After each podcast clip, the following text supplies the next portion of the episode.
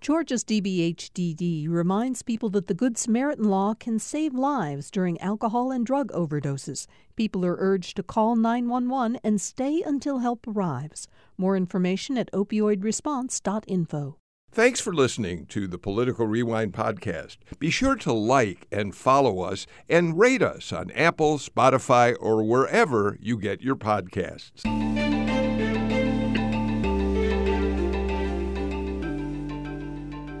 Welcome to Political Rewind. I'm Bill Nigut. If you heard the headlines of today's show, you know we have a very important conversation uh, ahead of us today about the rise of anti Semitism.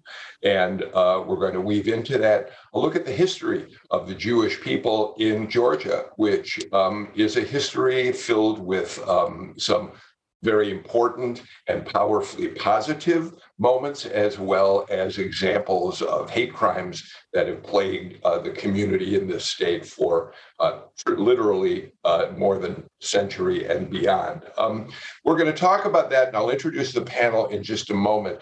But Greg Bluestein is uh, joining us for today's show. And before we do, Greg, very quickly, for more than the past week, we have been following, as you have, all of the heightened tensions around the Atlanta Police Training Center, the protests there. Um, and we now learned last night that Governor Kemp has declared an emergency and called in the National Guard to uh, be at that site. I think, Greg, primarily because of concerns about what might happen among those protesters, the violent protesters there, um, when the Memphis uh, video of that horrendous beating death uh, is released later tonight, right? Yeah, that's right, Bill. It's an emergency order that authorizes the governor to call up as many as a thousand National Guard troops. And I'm told that it has more to do with that release of the video expected Friday night than anything that, uh, surrounding the the um, the public safety center. But this is a precautionary move. Atlanta Mayor Andre Dickens is aware of it, was in coordination with the governor. Um, of course, the governor's office has, has also informed all sorts of other public safety agencies of this decision. It takes a while to get National Guard troops deployed, so they're doing this as a precautionary measure just in case. We will watch what happens there and hope that things remain uh, peaceful. And certainly on Monday's show, we'll report out to you uh, whatever takes place over the weekend. Greg, I'm very glad you're joining me for this conversation um, with our panel today. This is International Holocaust Remembrance Day. It's important to point out that the day takes place every January 27th for a reason. That's the date that, that Russian troops actually liberated Auschwitz. And it was during that period, the liberation of Auschwitz and Birkenau and other concentration camps in Nazi Germany and Poland, that the world became aware of the horrific atrocities of the effort to murder Jews across Europe uh, during the Second World War. My father in law, Max Schaefer, was a foot soldier in the army, and uh, he was uh, at one of the camps uh, and was help, part of the troops that liberated the camp. Um, Max doesn't um, talk about the name of that camp, never wanted to. He talked only a little bit about the horrors of what he saw, and especially because he himself was a Jew. And so it had particular resonance for him. So it's a day for us to look at what's happening with um, anti Semitism today, more than 70 years later. And we're going to do that with this really wonderful uh, panel. So let me start uh, by introducing um, Allison Padilla Goodman, who is the vice president of the Southern Division of the Anti Defamation League. Allison, um, ADL, has a recent uh, survey on anti-Semitic attitudes in just a minute. I'm looking forward to uh, giving getting you to give us some of the uh, uh, data behind that survey. But in the meantime, thank you so much for being here. Thank you so much for having me and for your touching intro and constant dedication to the issue. Really appreciate it. Thank you. Um, Representative Esther Panitch is here. She represents District 51. I think, Esther, you're Dunwoody and Roswell primarily. Have I got that right? It's close. It's Sandy Springs, Roswell, and some Johns Creek. Johns Creek, you're not? Okay, thank you. And um, one of the reasons we're glad you're here is that you've introduced a measure uh, this session which would define anti Semitism in state law, and it would therefore, you hope, make it more uh, uh, uh possible for uh, anti Semitic actions to be defined as hate crimes. So we'll talk about that uh, during the show today. So thank you so much for being here. We're also joined today by Sandy Berman who is the founding curator of the William Breman Jewish Heritage Museum, which, for those of you out there who have never been there, whether you're Jewish or not, is an extraordinary uh, uh, place to go to learn about Jewish history in Georgia and beyond. Sandy, uh, you know this subject, the history of Jews in Georgia, probably as well, if not better than anyone else I can think of. Thank you, Bill. I'm glad to be here. Um, I was actually the founding archivist. Oh, um, archivist, I apologize. I apologize. That's okay. Thank you. Thank you. Um, Allison, let's start with uh, the recent survey um, uh, and talk about what ADL has found. The, the survey, I think, was conducted last fall. Some 4,000 people were surveyed. And um, it, it was, uh, I think, a survey which startled ADL because of how widespread anti Semitic feelings have become. Give us your sense of the highlights of that survey. Sure. Thanks so much. Um, the survey was done in partnership with the National Opinion Research Center, and it's a survey we've been doing since the 1960s. Um, data that we sort of collect year after year um, so we're able to compare, and it provides a comprehensive snapshot of current anti Semitic attitudes in America. Um, and yes, this um, year's survey um, findings were quite disturbing. Perhaps not that surprising based on kind of what we're seeing on the ground, but disturbing nonetheless. So the survey found that 20% of Americans um, have extensive anti Semitic prejudice um, and kind of we would categorize them as being like deeply infected with anti-Semitic hatred.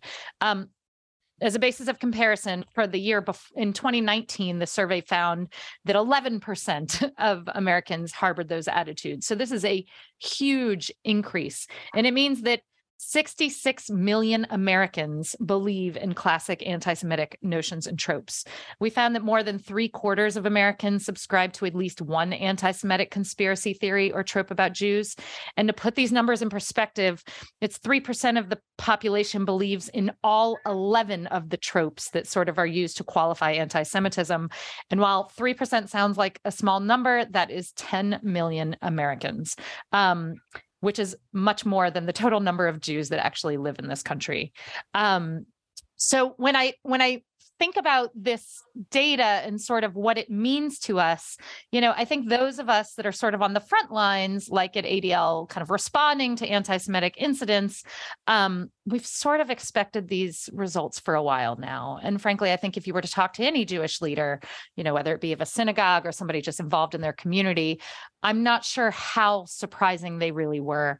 Um, it's still sobering.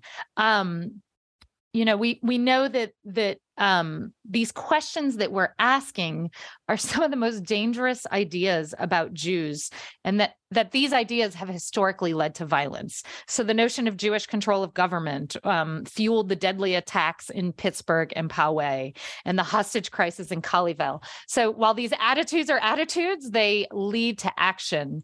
Um, and as you know, we do this sort of annual audit of anti-Semitic incidents um, and the the data on kind of actions motivated by anti-Semitism are startling as well. You know, oh, go ahead. Finish that. Oh, sure.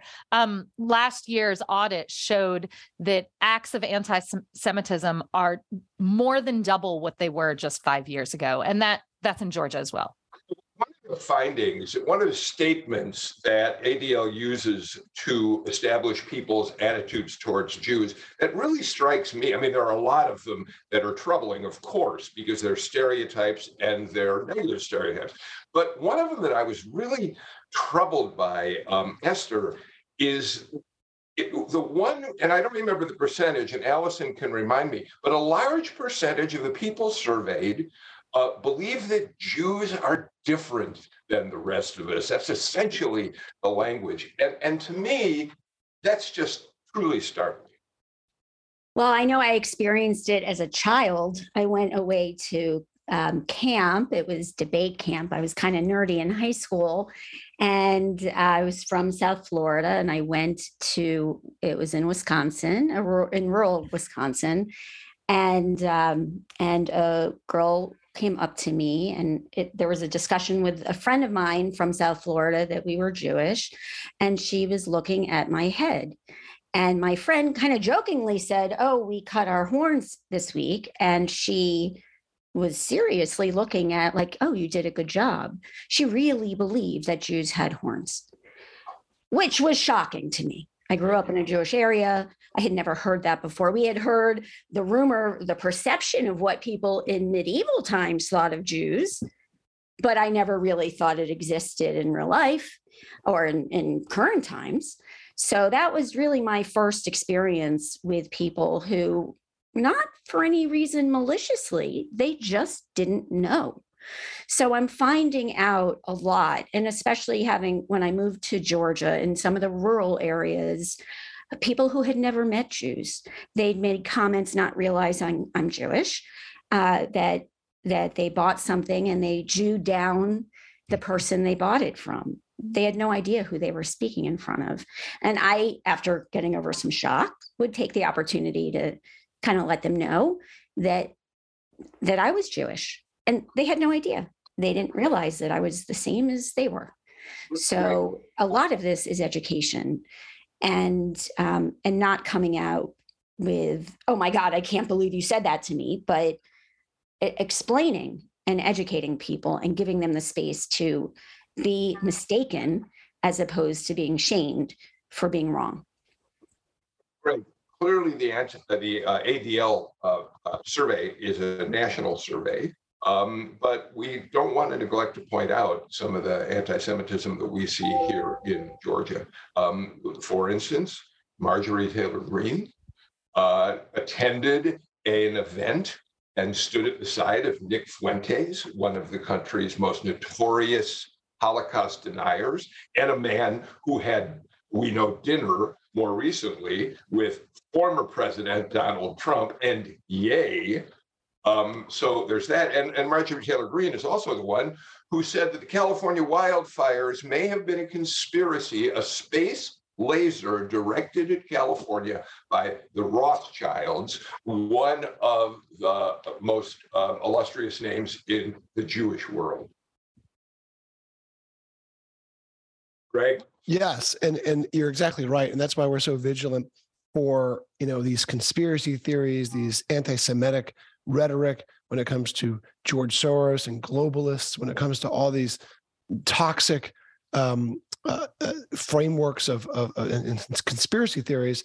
And you know, when when we in the media have pressed Marjorie Taylor Greene, and when when and when um, you know, advocacy groups have pressed Marjorie Taylor Greene, she tends to double down, right? Um, and this is the sort of rhetoric that we hear being repeated out by uh, her constituents sometimes or other people in the communities. And you know, when they see a leader sort of sanctioning this, that's the concern here.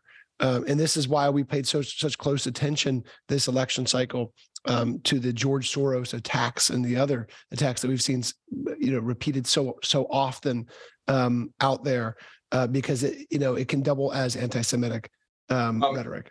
And, and, and, let me broaden it for a minute. Uh, Sam Olens, the former Attorney General of Georgia, who, as all of you out there who listen know, is a frequent panelist on this show, um, wrote. He, he's Jewish.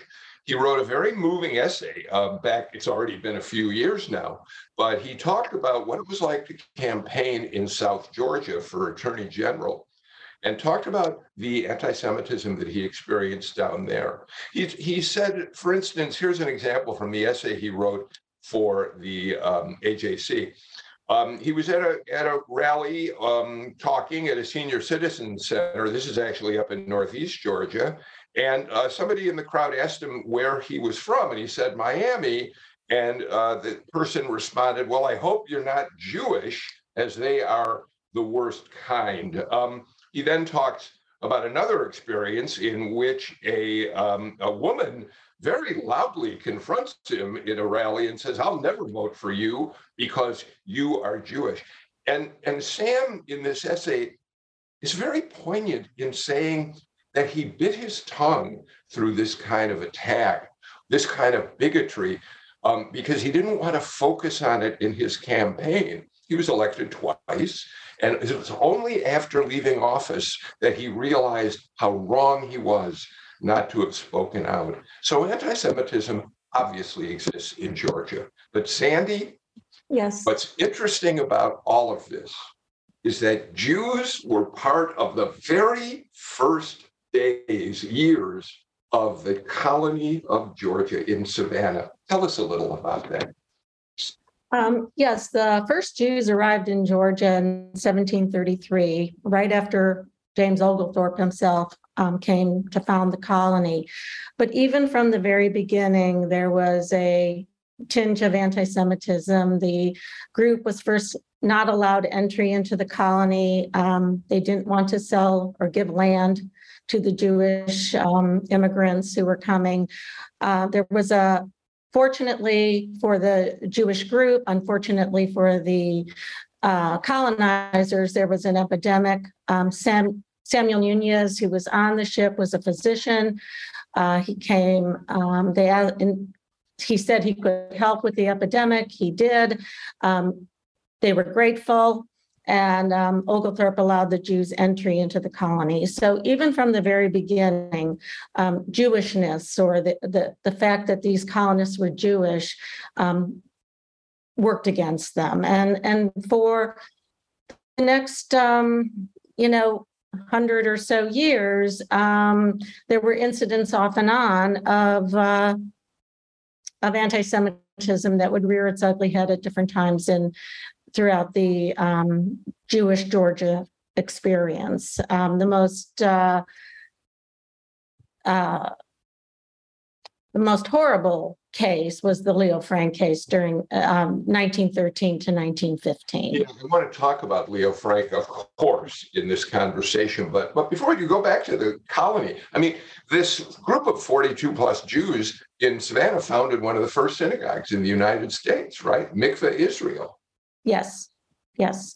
And um, they've been an active part of that community ever since. Um, the Breman, in fact, holds a lot of the early records from those founding families. And um, we do have a section in our new exhibition, History with Chutzpah, um, about those early settlers who came um, to found the colony of Georgia. Um, I, I, said in the introduction to the show, I want to be able to talk with you all about some of the best chapters of Jewish history of Georgia, as well as some of the worst. And, and I think um, Alice and Sandy has already uh, started us in a direction toward Leo Frank. Mm-hmm. Um, but before we get exactly to Leo Frank, let's again take a look at back at history. Um, the, the, temple was the first, Sandy, I'm correct, right? The first synagogue established in the city of Atlanta. That was in 1860. And it was established by German Jews whose who felt very strongly that they wanted to integrate as much as possible with the larger city. They did not want to make their Jewishness uh, mark them as different, right? Uh, yes, it was founded in 1867, and um, interestingly enough, it was originally an Orthodox congregation, but then it changed um, to the Reform liturgy with the um, with when Rabbi Marx, um, David Marx, came in 1895, and um, Marx really was an assimilationist. He wanted um, Jews to be considered Americans first. Um, he did not um, want he changed a lot of the liturgy for the temple um, to um, adhere to what was going on in, in Georgia's churches. They had a choir. These were things that were unheard of in the beginning. And um, so that the temple would not stand out as being something that was different. So, uh, Listen, uh, let's go forward then from the temple because uh, the Leo Frank family uh, knew the temple well. Tell us about and and and the and the Leo Frank uh, uh, chapter of Georgia history. It had a big impact on what happened to the ADL and how the ADL expanded. Talk to us a little bit about Leo Frank. Sure. Uh, Oh. I'm going to ask Allison to do that. Oh, I'm sorry. Um, no problem. So Leo Frank um, was a Jewish man who worked in a pencil factory who was wrongfully accused of um, raping and killing a young woman. Um, the evening, you know, when he was convicted, um, townspeople kind of rioted and um, lynched him in the town and said, "Hang the Jew, hang the Jew." Um, you know, it took many years to to sort of dig into the case and find out. It's also been, I think, a case that really galvanized ADL and its growth. And and I mean, going back to your discussion about the temple and the kind of high moments of Jews, I think Jews in Georgia really understand very deeply the sort of deep um, intertwining of the fight of anti-Semitism and the fight for civil rights, kind of more wholly. Um, you know, ADL was founded in 1913, um, around the same, about the same time as the Leo Frank case. Um, and the mission of ADL has been the same since our founding, which is to stop the defamation of the Jewish people and to secure justice and fair treatment for all. And that Leo Frank case really showed, you know, at a time of just immense lynchings in the South of African Americans, seeing the lynching of Leo Frank really brought our kind of joint stories forward. Um, and sort of later events with the temple, which I'm assuming you're going to get into in a minute, um, really galvanized, I think, the Jewish community in Atlanta to understand that um, anti-Semitism does not exist in a vacuum. And while you know rates of anti-Semitism are really high, especially in moments of sort of social and national and economic insecurity. Um, it usually goes hand in hand with other types of hate and sort of acts as a barometer for other types of hate. And so we can't kind of fight one without fighting all. Uh, Greg, one of the things about the Leo Frank lynching that we really need to address here um, is he was lynched in Marietta, uh, which is where the young girl who was found murdered in the pencil factory lived, which is why he was taken there. And our good friend Steve Oney, who's also been on this show a number of times, wrote the biography of the uh, wrote the history of the Leo Frank case, and he was really the first one to bring to light the fact that many of the most important leaders of Marietta, Cobb County, and the state were actually in the lynching party. Yeah, and you know this reminds me. A few years ago, I was with former Governor Roy Barnes, who was calling for Leo Frank to be officially pardoned, and he opened his his ceremony. He opened the, the, his speech with a confession. His wife Marie's grandfather was actually part of that 28 man lynching party, and and Governor Barnes said, frankly, he said this could happen again in a heartbeat. And I asked him the reason why. He said it's because of a lack of political leadership and religious leadership in the intersection of passion and prejudice. So there are connections to this community, to our community, to this day.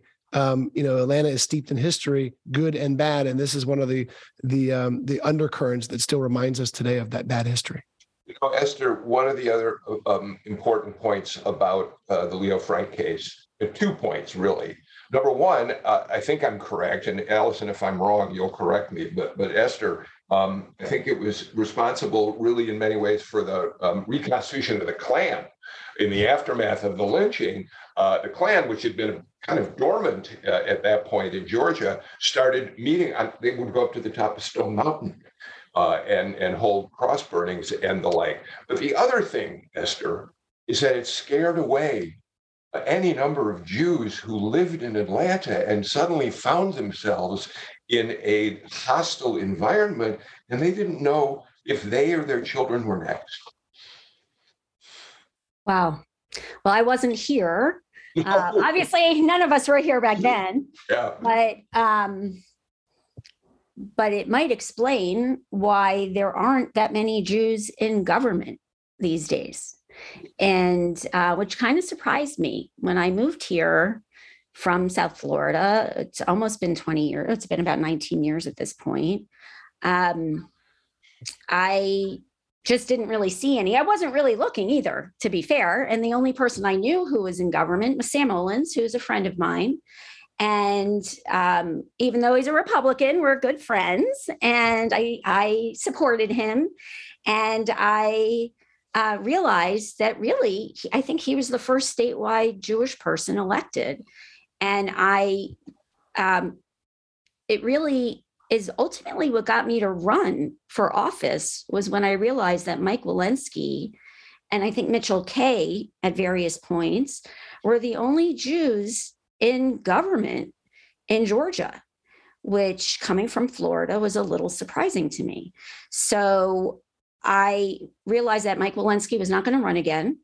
Jennifer Jordan, who was running for Attorney General, and Josh McLaurin, who currently held my the seat I'm in now, two non-Jews, both alerted me that there would be no Jewish representation once Mike Wilensky didn't run for reelection. And that was it for me. That was enough. We see enough anti Semitism. Uh, we are underrepresented by population. We should have three or four representatives. And um, it wasn't going to happen on my watch. So if there was somebody more qualified than me, then I would have stepped aside because, frankly, I was living my best life. Who wants to jump into this? But no one stepped up. So it was my turn. And um, I'm hoping that Jews become more active in government, but really with the backdrop of Leo Frank, I can understand why people are afraid. Fortunately, professionally, I've developed a thick skin. I've been threatened before in my day job as a lawyer. I'm not really afraid of things or big people. So, I, you know, maybe I should be, but I'm just not. So um, it wasn't that difficult or that big of a stretch for me. But I really hope that it only gets worse when we don't have a voice. So I really hope. Well, I'm sorry, I don't mean to interrupt, but I've got to get to a break in a minute. But before I do, real quickly, Allison, you know, on this show, we have talked repeatedly recently about how extraordinary it is to see the diversity that has now blossomed in the state legislature an Asian American caucus, a Hispanic uh, caucus, whatever. And yet, Jewish representation uh, is lacking, as Esther points out. Um, and and I, I, I think that's something to be underrepresented means that your voice isn't going to be heard as as much as other populations. Yeah, I hope Esther's right that she sort of galvanizes a little bit more diversity in our legislature because i mean besides jewish diversity there's not much other religious diversity in our legislature so. i went to a break i said we were going to talk about some of the uh, positive aspects of history here. And when we come back sandy berman i'm going to talk to you ask you to start us off. We know that leo frank scared many jews away and further felt made jews in atlanta and in georgia feel isolated.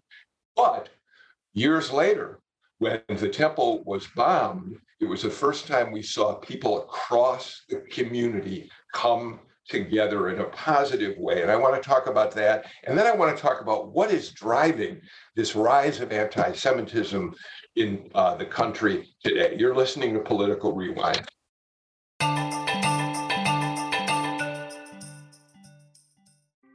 Thanks for listening to Political Rewind. If you like this show, you'll also like Georgia Today. It's a daily podcast from GPB News, bringing you compelling stories and in depth reporting that you won't hear anywhere else. Join me, Peter Biello, for this quick and convenient way to get the best of GPB News' extensive coverage of the topics that matter to you, delivered directly to your device every weekday afternoon.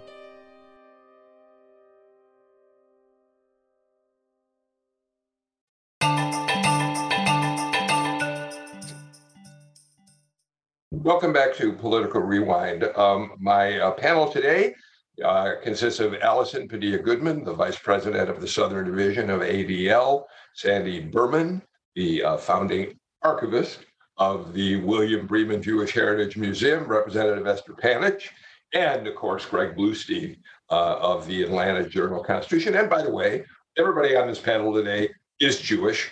Uh, and so this is a subject that matters greatly uh, to all of us, as I hope it does many of you out there who are listening who aren't Jewish.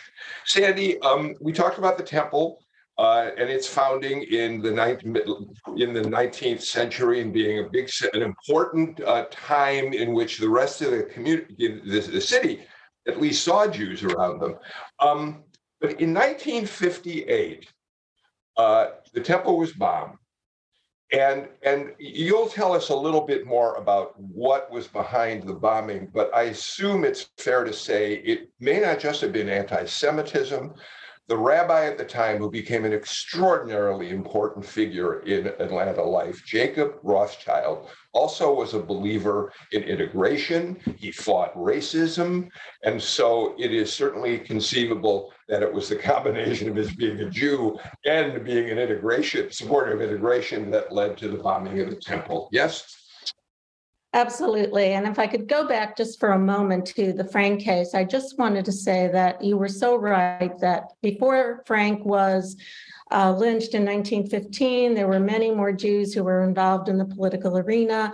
Um, afterwards, it just wasn't the same. They they lived in fear. They went underground. And when we were doing research for an exhibition we did on the Frank case, we discovered a letter in um, the New York Times um, offices under um, Adolph Ochs, the then publisher of the Times, got very involved in the Frank case. And his cousin wrote to him and said to stop publishing articles about Leo Frank because the Jews of Georgia were now living in fear. And they had met, a hundred of the, the most prominent Jews in Atlanta had actually met at the club, and we felt confident it was the Standard Club and as a group decided that Jews would no longer speak out. They wouldn't speak out about the Frank case. They would just stop.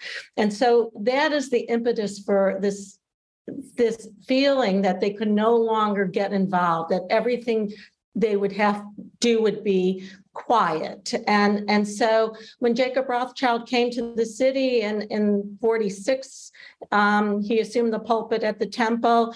Um, he he sort of brought that uh, congregation kicking and screaming into the civil rights era. He was very vocal about it.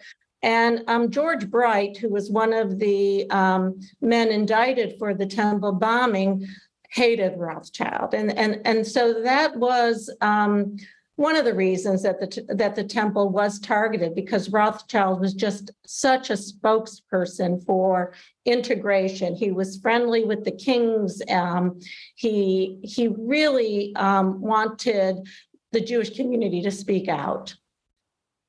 And after, oh, go ahead. ahead. No, I just wanted to, to say that that um, Rothschild did make all these connections with non-Jewish leaders. Um, and we should point out two things. One, I, I think, um, uh, Allison, if you want to jump in here, um, in the aftermath of the bombing, uh, leaders of Atlanta came together and condemned it. And by the way, no one was killed. A portion of the temple was destroyed, but fortunately, there were no fatalities. Uh, the man who was uh, uh put on trial for it was acquitted. But the community, for the first time, rallied around Jews. And it's sort of a bookend with the Leo Frank case, which frightened the community. And suddenly, in the late 50s, Jews felt mm, they still had reasons to be concerned, but they were being they were being supported to some extent in a new way. And a lot of that had to do with Rabbi Rothschild. Yeah. Can I bring that up to today? Do you mind? Yeah. Um, I mean, it just makes me think of uh, perhaps one of my proudest moments in Atlanta in my almost six years here was shortly after the Pittsburgh synagogue shooting at the Tree of Life Synagogue. Um, you know, I got a call from Peter Berg, who's dear friend, head rabbi at the temple, um, and we were putting together a sort of interfaith response to that incident. And I mean, it was just an incredibly beautiful event. I mean, there was people of all faiths and backgrounds. The temple was packed on a I think it was a Tuesday afternoon in the middle of the day. I mean, standing room only. Um, and so I think that spirit uh, of Rabbi Rothschild really continues today. And I think we've seen many, many moments of people coming out in support of the Jewish community. And I think it's why the Jewish community um, really understands the sort of uh, moral obligation to come out in other moments as well. Um, actually, I'll just give one other example. The um, after the um, the Christchurch shooting in in New Zealand of the mosques, um, I went to a couple of the um, of the the services at, at different um, Islamic centers and mosques. And I went to this one in Alpharetta, and I kid you not, at least at least 50% of the room was Jewish. Um, and it was just kind of this moment of like, that is who we are. And we understand that this sort of kind of shared oppression and, and challenges really unites us. We should also mention that uh, Rabbi Rothschild, when, when Martin Luther King Jr. won the Nobel Peace Prize and came back to Atlanta, there were many people here who had no interest in marking that occasion, celebrating it at all.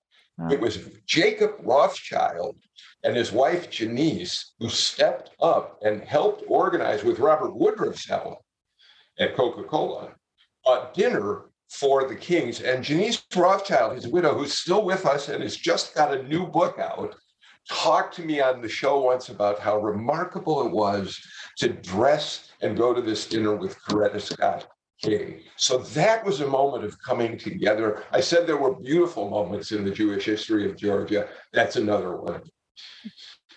Yeah, and can I talk about a beautiful moment that was more recently?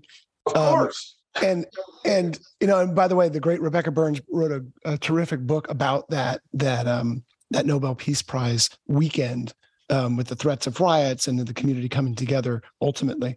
Um, but I want to bring in Representative Panitch because just a few weeks ago, there was this really important event that she helped organize at, at my synagogue congregation, B'nai Torah, that I attended with more than a dozen lawmakers from both parties, um, all going to a, a fairly Hebrew heavy service. And then afterwards, uh, sitting down for Shabbat dinner together. Representative Panitch, that was one of the most unique events I've ever, you know, there's the wild hog supper before every legislative session. That to me was a new tradition maybe the wild brisket supper. but talk about your hopes for that event and, and, and what it was like to pull it together and bring lawmakers of different faiths and different political backgrounds uh, all under uh, one roof. Well, thank you, Greg. I appreciate it. It was it was a beautiful night, and it really exceeded my expectations.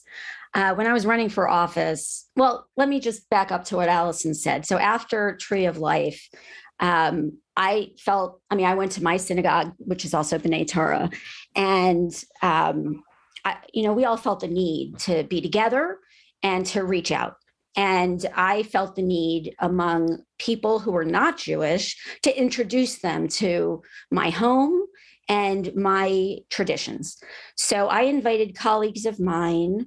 Um, I was a legal analyst for Channel 2. So I invited um, reporters that I knew and other people who were working in media to my home for a Shabbat dinner so they can understand what it felt like to be Jewish and to for some of the nicer traditions, but to just to know what Jews do, you know, and, and, what we do on a Friday night. And it's a family dinner.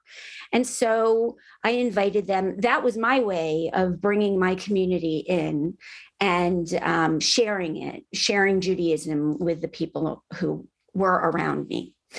And so it's always been in my house, we've always done Shabbat dinner. So, and that's always the way that I bring community in and my family. So, at least one night a week, Shabbat, we're going to have a peaceful, quiet, nice dinner. So, whether it's pizza or a full meal, it's going to be something. So, while on the campaign trail, I said to my husband, if I'm elected, I really want to get to know some of these other lawmakers I I'm going to offer to host Shabbat dinners once a month, a couple times a month for lawmakers on both sides. So once I was elected, I was talking to Dov Wilker from the uh, American Jewish Committee and gave him the idea and was hoping he could help me kind of talk through it. Well, he said, what about hosting it a large one at the synagogue? And we all belong to B'nai Torah. And I said, "What? That sounds good." And he then took over and put it together. He was able to find a sponsor, and we brought in Todd Jones from the community. He's a Republican, and he and Rabbi Heller was game and thought it was a great idea. So that's how it came together. I mean, it was just kind of everybody was available and willing to put it together. Uh, Representative Jones reached out to his colleagues. I, rep- I reached out to mine. And that's how it happened. It was kind of pretty organic. 30 to 40 lawmakers showed up, not just representatives, but judges, council people, mayors. Um, it was really there was a need. And at the dinner, Dov Wilker asked how many for how many was this their first Jewish event? And much of the room raised their hands. I mean, much of the non-Jew, most of the non-Jews, because there were some community members there too, raised their hands. This was their first opportunity. Rabbi Heller gave all the politicians a nonpartisan blessing because we were about to start the session. It was really a nice way to start. I'm hoping it's the inaugural or first annual event.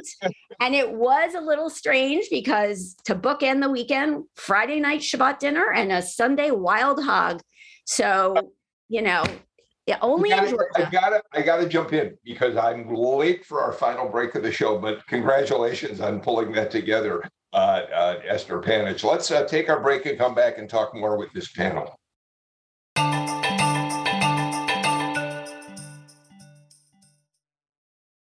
At a time when information continues to come at us faster and faster, sometimes you need to hit pause and rewind. NPR's Throughline takes you back in time to the source of the news stories filling your feed. Find NPR's Throughline wherever you get your podcasts.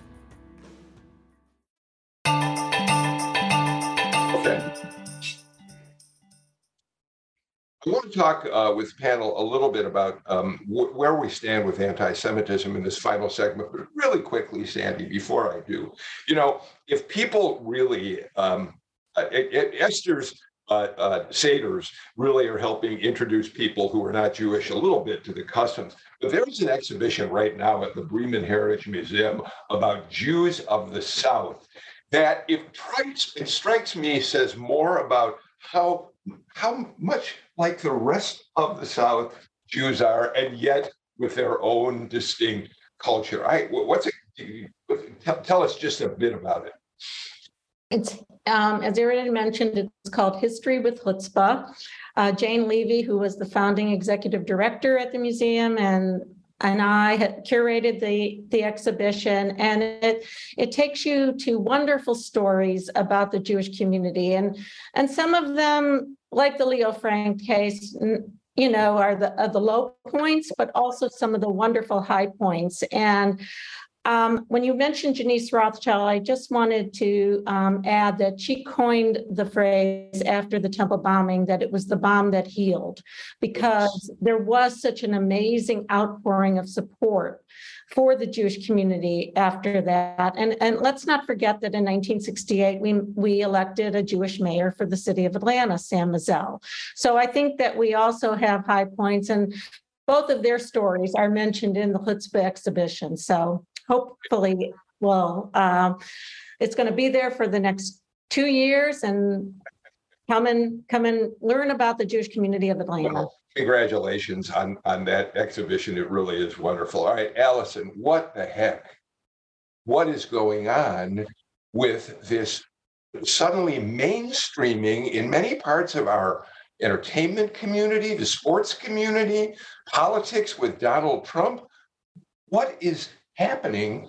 I don't know if explosion is a fair characterization, but certainly a, a disturbing increase.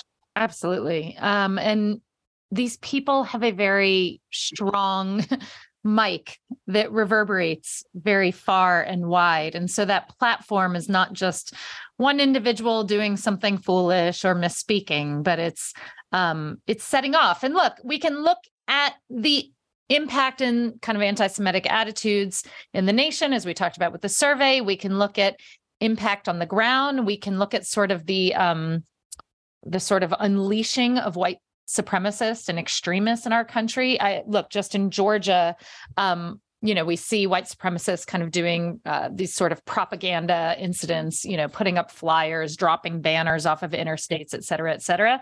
Uh, in 2021, we had 39 incidents of white supremacist propaganda in the state of Georgia. And in 2022, we had 155. So, you know, we are not talking about small impact. We are talking about huge impact um, of these moments when um, Ye or Nick Fuentes gets a platform or President Trump sort of does a wink, wink, nod, nod to anti Semites everywhere, um, we see real impact on the ground here in our community. Weigh in on this. I mean, my question for Allison is, and this is broad, but what can listeners do to stem the rise of these hate crimes, this anti-Semitism? Yeah, um, I love that question, and it actually goes back to something Esther was saying earlier. You know, when I look at sort of the the incidents and the panoply of of what we've been witnessing in our community over the past several years, yes, we have lots of like really gross anti-Semitic incidents motivated by white supremacists, motivated by extremists, motivated by anti-Israel activism, uh, we have a lot of incidents happening that are pretty blatant and disgusting, like swastikas and vandalism, and kids dressing up and doing with in Nazi garb and doing Hitler salutes. But frankly, we have a lot more of what I would kind of call like accidental anti Semitism. So people doing anti Semitic things and maybe not realizing it. So maybe not realizing that looking for your horns was like deeply disturbing and stayed with you for several decades later. Right. Um, and it, so I think there's the, the, these needs of education are not just kind of nice moments of education and singing kumbaya, but they're real moments of getting to understand each other and sort of build beyond so that these little moments of sort of accidental anti-Semitism, and again, I'm not talking about the the yays and the Nick Fuentes. I'm talking about like your neighbors and your kids in the school who don't know Jews and don't know the history and aren't learning about the Holocaust and are having their um, their history and their civics lessons somewhat scaled back these days like these are the the moments that i think we really have to like lean heavily into education um, and really sort of um, build more understanding it feels to me like um, the big issues, the Nick Fuentes, the white supremacy. Yeah. I mean, we have to watch that and be really concerned about it and keep calling attention to why it's dangerous. But you said an important thing, Allison, and Esther, you did too it, we also have this responsibility in our personal lives. It goes back to Sam Olin saying, I realized that silence was acquiescence. And I had have had experiences. Esther, you talked about the expression Jewed down. A neighbor years ago, uh, when I lived in a different part of town, came out of her house to say to me, Look at the wonderful new roof that we've just put on our house. And I got it cheap because I Jewed the guy down. And I said to her, I don't think you understand. I'm Jewish. That's incredibly offensive. In the same way, it seems to me, Sandy, that if I'm in a group of people who tell a black joke or a Hispanic joke, it is my obligation to say, please, I don't want to hear that. Those are the personal ways that we can change, maybe in a small way, day to day, a culture around us. Somebody respond to that.